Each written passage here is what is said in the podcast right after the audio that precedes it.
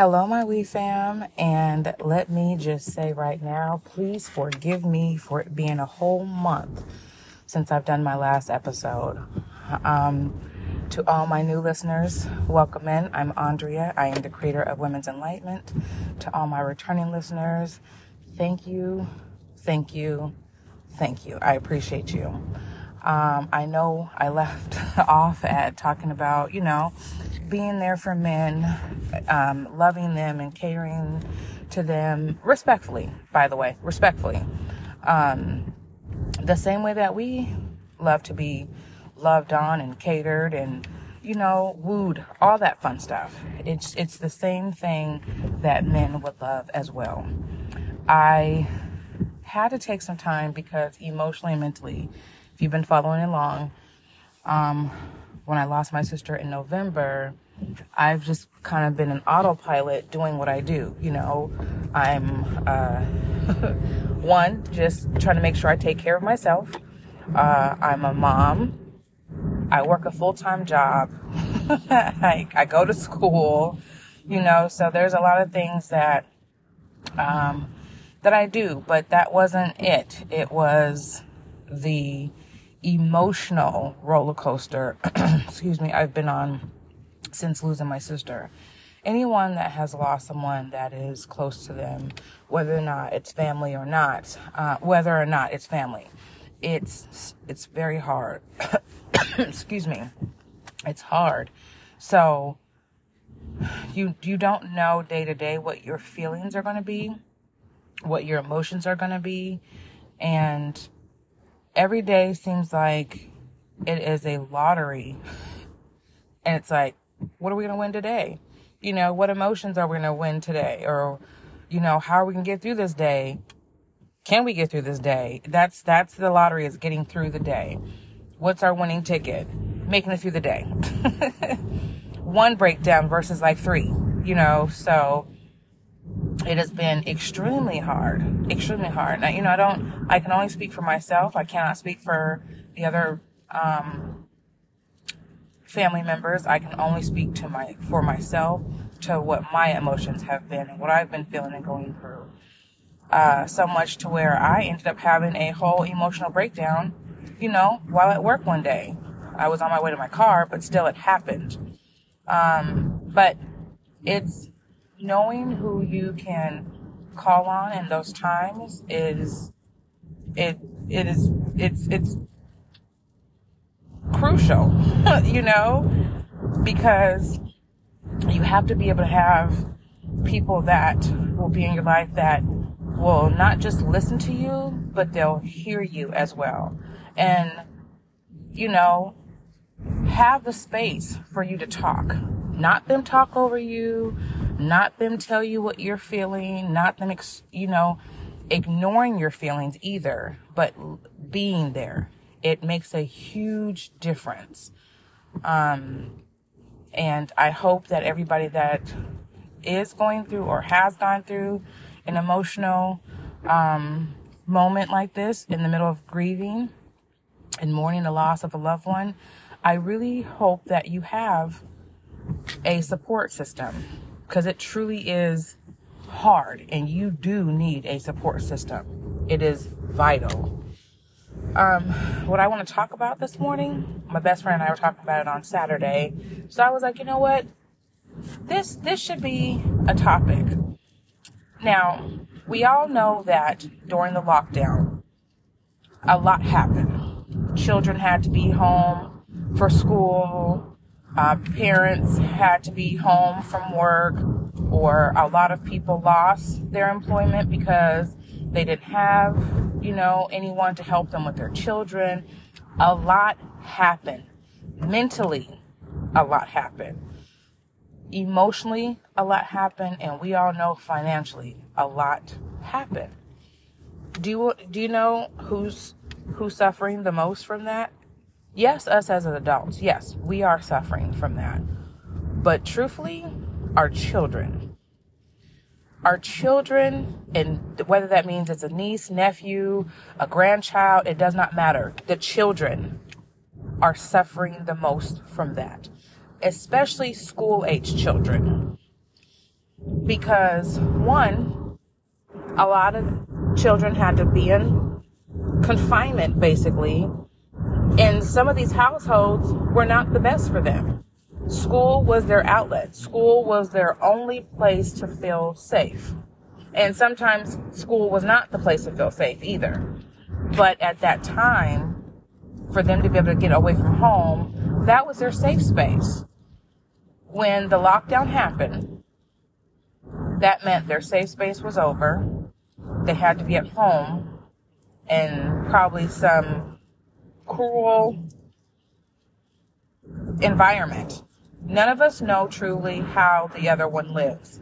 Unless we're there daily, ins and outs, then okay, yes. But even though behind closed doors, we still don't know what happens.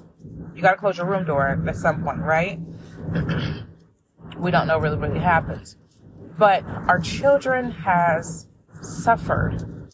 They have to be back in school now, you know, since everything happened. It wasn't like a gradual thing that happened.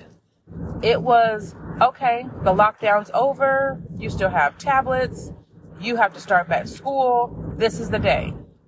No, that should have never been the way it happened. It should have been a gradual thing. You know, like a Monday, we'll come in for a couple hours. A Tuesday, a couple hours. It should have been eased in there. It was thrown at these poor babies. Thrown, literally. And a lot of them suffer emotionally, mentally, physically, educationally, suffer. And a lot of children ended up, sadly enough, unaliving themselves.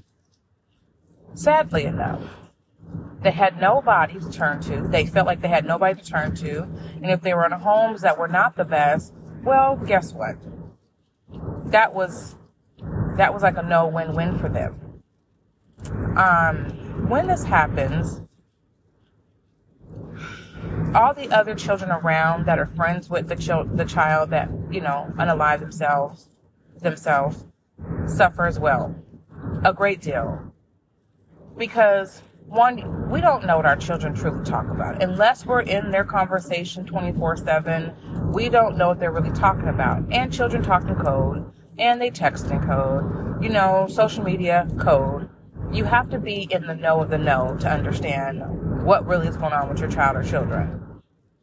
But we as adults, we were so stressed, emotionally, mentally, physically drained, financially just trying to pull it together, that we were hurting in those areas of making sure that our children were good. And that's it's not calling anybody a bad parent at all, because everyone that was hurting, we were all hurting some kind of way. And if we had children, we probably weren't there for our children like we should have been, because we had to figure out how to make ends meet during that time. Because I'm telling you, when there were parents that were losing their jobs, do you know what their thing was mainly? Trying to figure out how to get food back on their table. Until they finally did the pandemic EBT. A lot of people were suffering. Their last meals were like scraping to hold on to that. Then the schools were doing like lunches. They were dropping off food for families, which helps, right? But we all became one because we all had children in the school system. We all ended up having the pandemic EBT. That was good. Then it became a thing of having to put our children back in school. Parents were having a hard time with that because they're like, wait, no, I don't know. Is this going to work? Is this not going to work? Because guess what? There was a shortage of teachers. There is still a shortage of teachers, educators. There is still a shortage of bus drivers. Like, the shortage of everything is real right now. But our children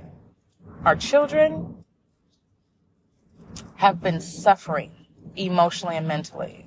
Now, I'm not saying just, you know, we're supposed to just give our children everything, never, you know, still have discipline, still, you know, raise your children with discipline and communication. But Talk to them. Ask them how they're feeling. Check in with them. Don't just let the tablets and television be the main source of how they're getting through their day every day. You know, I get it. Some children are not, I don't know how to put it, but some children are, I don't know how to put this in words. Some children are more hyper than the other children, so it's a little bit more taxing on the parents. But at the same time, there are children, so we should know how to raise our children. And that's another thing that happened during lockdown. Parents actually had to raise their children. And I'm not saying it in a bad way. I'm just saying for the parents that were going off on teachers and, you know, getting in teachers' faces and cussing them out and wanting to fight them over their child being disrespectful, they actually got to see their child. That is a time where it should have been real important to have heart-to-hearts and start unlearning the behaviors that our children have been taught by us and fixing them. Because there's no excuse.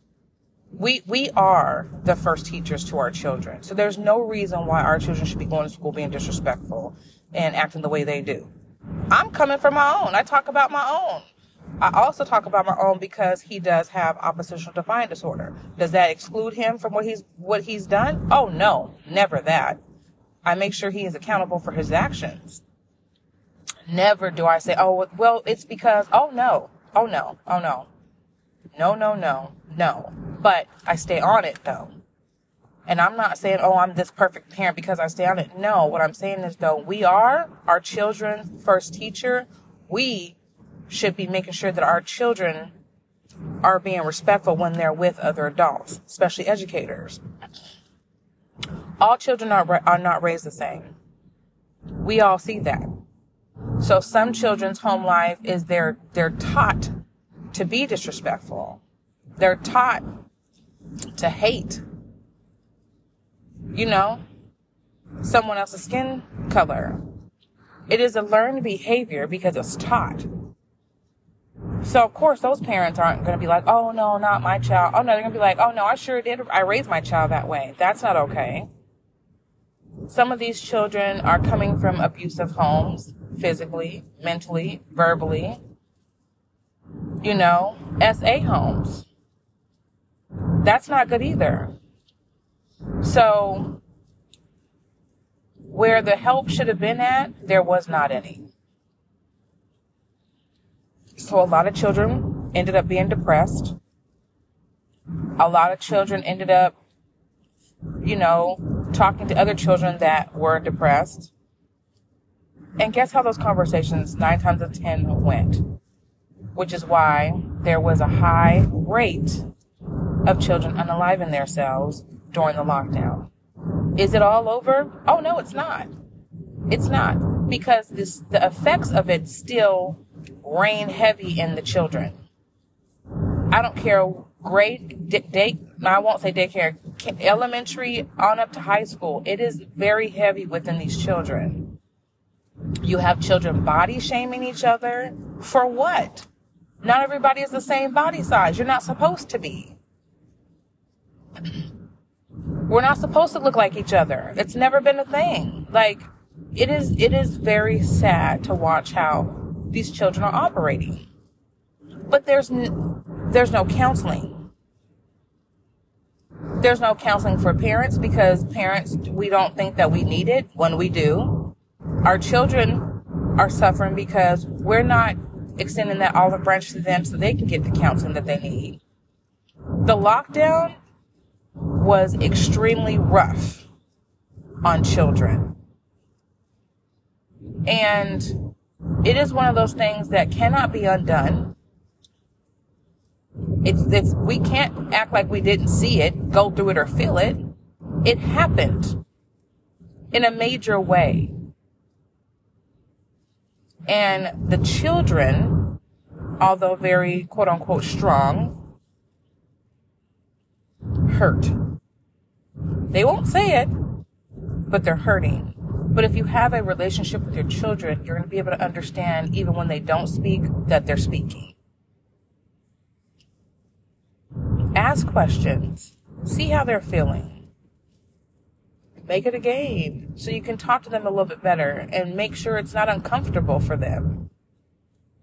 You know, we have to be able to get back in line with our children. That doesn't mean that our children are our best friends. No, because they're still our children. There still has to be discipline. No is a good word. It's okay. I remember growing up and when I was having children, not growing up. I remember when I was having children.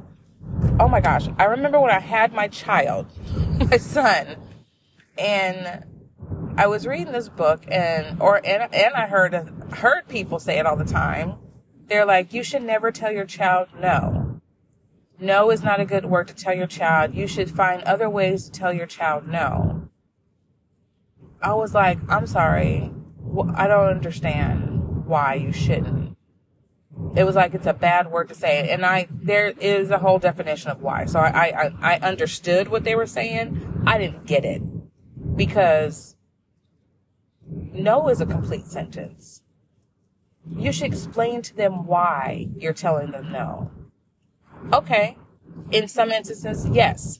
I'm going to explain you're not able to get this because X, Y, and Z. But sometimes it's just no because you already knew that you're not able to have them. Again, we all raise our children different. Some families, you know, your child's allowed to talk to you in a certain way, like they're the adult and you're the child. Your child's able to cuss and, you know, do all that and it's okay. Your child's able to be in a store and out in public restaurants and start cutting up and it's okay. Nothing's told to them. No, they're just expressing themselves. I'm sorry, but you're in a public place right now. Other people are trying to do X, Y, and Z, you know, eat or read a book or whatever the case may be. It's time to take your child either to the bathroom or to a quiet area or to the car, talk with them. Hopefully they get better or back home. But, you know, when you say certain things, we're the bad people. You're the bad person for speaking up. And that's not how it should be. Again, we are our child's first teacher. What are we teaching our children? For us as melanin men and women, do our children really know the real history? Are we teaching them real stories? There's so much wealth in allowing your child and children to understand the real stories. There's so much wealth and knowledge, but when we're watering it down because we don't think they're ready to understand that or hear that, let me explain something to you all.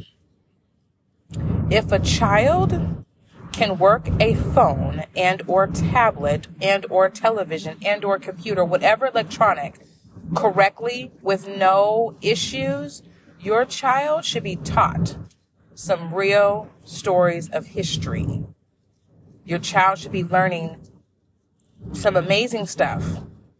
Other children in other countries are taught from zero on, literally, life, how to defend themselves, money management, cleanliness, how to take care of a family member if they're sick.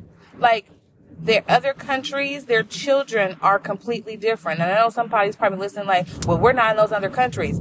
Yeah, we're not, but we should be putting in those little tidbits so our children can understand things. If we lose power, if Wi-Fi goes out, let me say something. If we lose Wi-Fi, because we see what's happening in the world right now, shit is going down. It is going down. If you're paying attention, it is going down out here. If we shall ever lose internet, children would lose their minds. Why? Because that's all they're taught. Here's your tablet. They get an attitude. They start fussing and crying. Here's your tablet. Why not a book? Why not games? Oh, they're getting on my nerves. So here, let me just give them this. Why?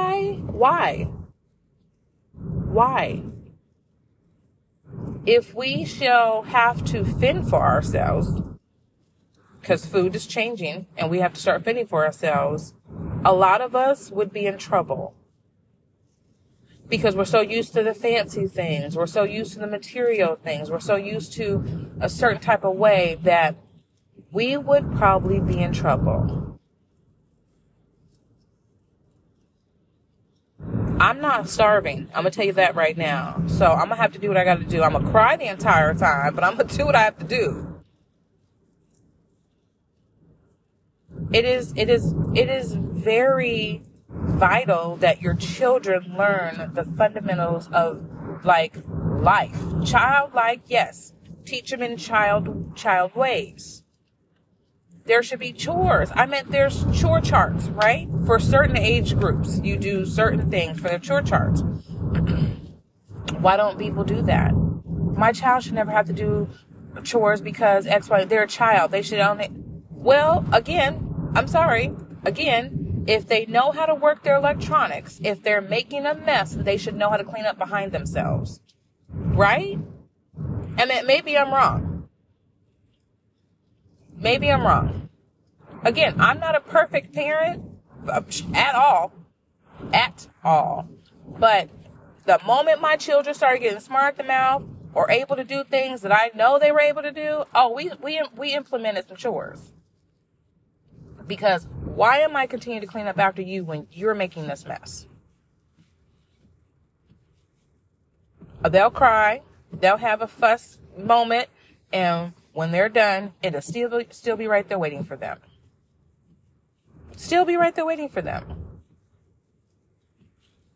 You can't break easy. That's the thing. Oh, I don't want to hear my child cry. It hurts my heart. Well, I think you're going to be okay.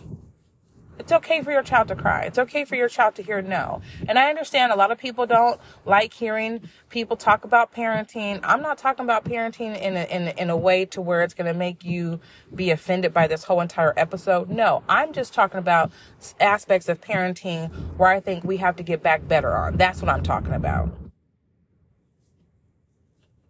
I was at the store last night and I was like, really?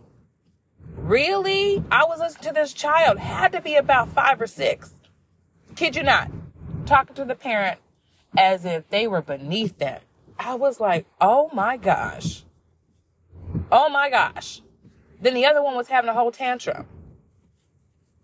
And I'm like, and by the way, before anybody thinks this, it was a 2-parent home.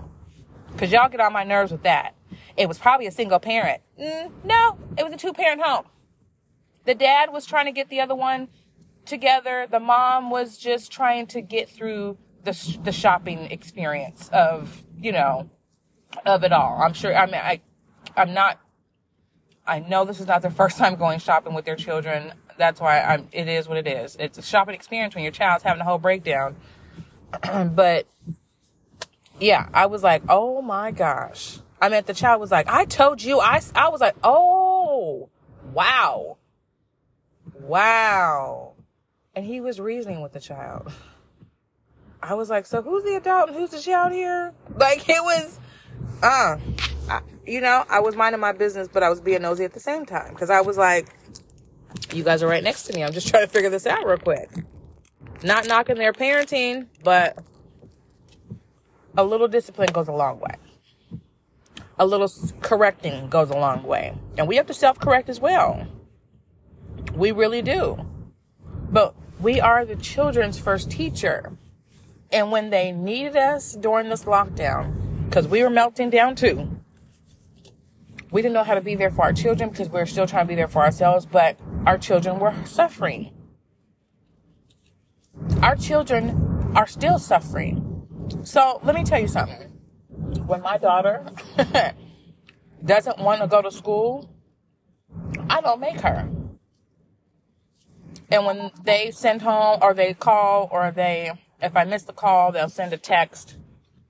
an email for me to explain why my child is not at school. And what I put, and I will always put, a mental health day. Why? Because she probably needs one. She probably needs one. And middle school's no better. But it's all about making sure that we're paying attention to our children, but being there for them so they don't have to feel like they're alone. So they don't have to feel like they're suffering in silence. And that's why and how a lot of children even, and preteens and teens, unalive themselves because they're unhappy. They feel like they're not being heard. They feel alone. And so this is what happens. I hate the fact that it is happening. I hate the fact that it had to happen. It's sad to me to see a lot of these children on social media talking the way they do. Mine included, because I've had to say something to mine. I'm like, who are you? And how old do you think you are?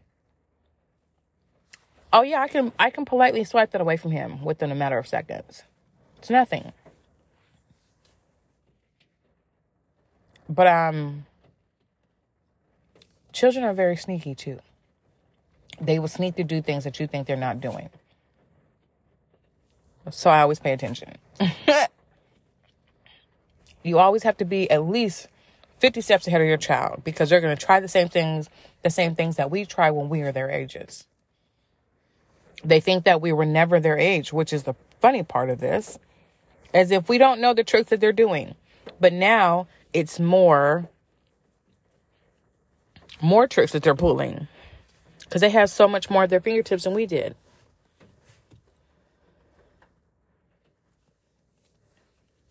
It is, again, very important to make sure that we're here for our children and we're listening to our children. I had a whole different episode that I was going to talk about. So I'm going to make sure that I do another episode on Wednesday.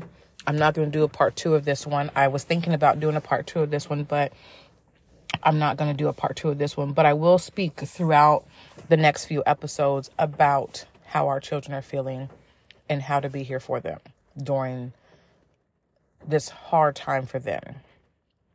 Because it really is hard for them. Whether we believe it or not, it's hard. Our children are stressed.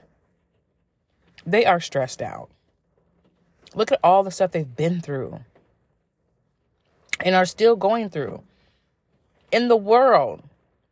That's not even touching just home life. They've had to endure some stuff that they weren't ready for. These children literally have PTSD.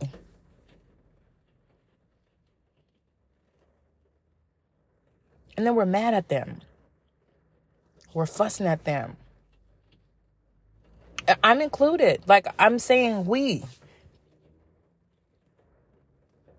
We have to do better. Our children are our babies. They need us.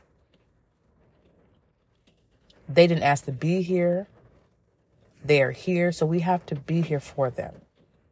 And some of us, we have to learn how to be here for ourselves. We have to learn how to allow the past to be the past and not hinder us in everyday life. Our past is really hurting us because we have not healed from it. We're not attempting to heal from it. We're not growing from it. And a lot of our elders, some of them, just because you're wise in age does not mean that you have mastered or understood what you've been through to heal from so you can grow from it. A lot of them pour the negativity that they've been through into the next generation, which then goes into the next generation, which then goes into the next generation, which then, of course, you know it all. Goes to the next generation. We should not put our hurts and our frustrations and our past traumas onto our children. They have enough on their plate as it is. Enough. Until next episode, I appreciate you guys. I hope no one's offended by this episode. Remember to always be present for your present time now. You cannot take back the past. You cannot be in the future until you're able to be present for your now.